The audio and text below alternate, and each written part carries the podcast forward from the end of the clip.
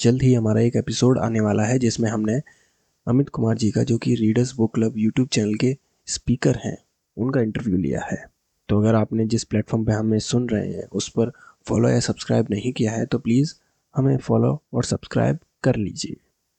एक बार की बात है, एक गाँव में एक गरीब किसान रहता था, जिसके पास एक गधा था। उसके पास पैसे की काफ़ी ज़्यादा कमी आ गई थी, इसलिए उसने उस गधे को बेचने के बारे में सोचा। उस गधे को जब बेचने के बारे में वो सोच रहा था, तब उसे पता चला कि दूर के एक गाँव में एक मेला लगने वाला है, जिसमें जानवरों का व्यापार होने वाला है।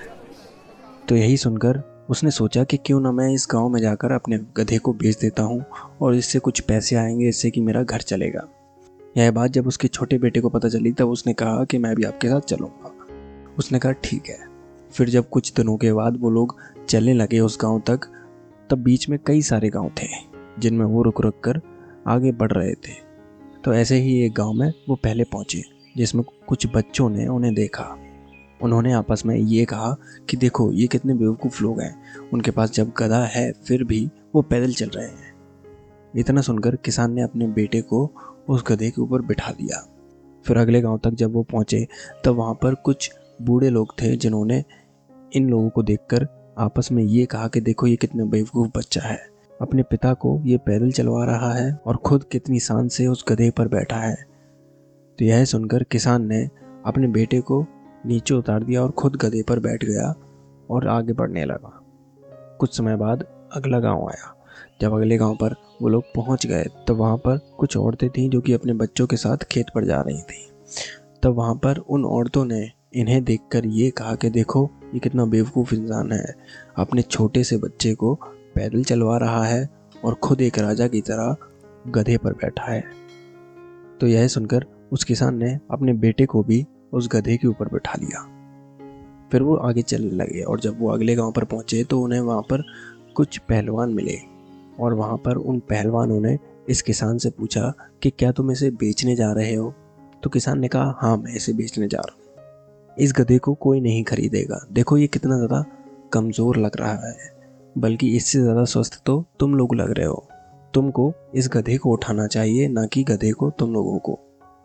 इतना सुनकर उस किसान ने गधे के चारों पैरों को एक लकड़ी से बांधा और उस लकड़ी को एक तरफ़ से अपने कंधों पर रखा और वो दूसरी तरफ़ से अपने बेटे से कहा कि अपने कंधों पर रखो। और फिर वो उस गधे को उठाकर चलने लगे, उस गाँव की तरफ़ जहाँ पर मेला था।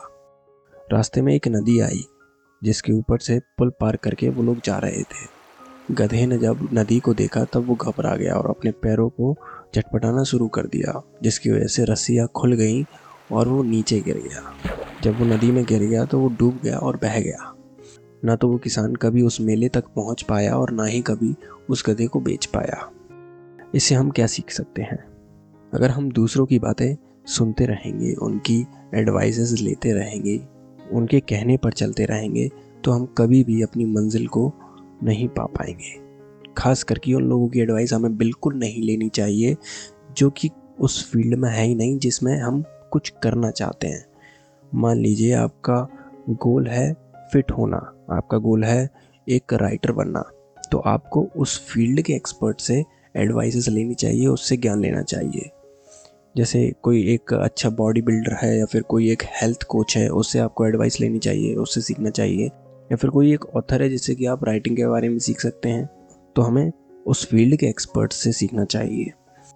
अगर आपको हमारा पॉडकास्ट पसंद आता है तो प्लीज़ हमें एप्पल पॉडकास्ट और स्पॉटिफाई पर एक फाइव स्टार रेटिंग दीजिए। और अगर आप हमें यूट्यूब पर देख रहे हैं तो प्लीज़ इस वीडियो को शेयर कीजिए, क्योंकि इससे आप दूसरों को कुछ नया सीखने में उनकी मदद करेंगे।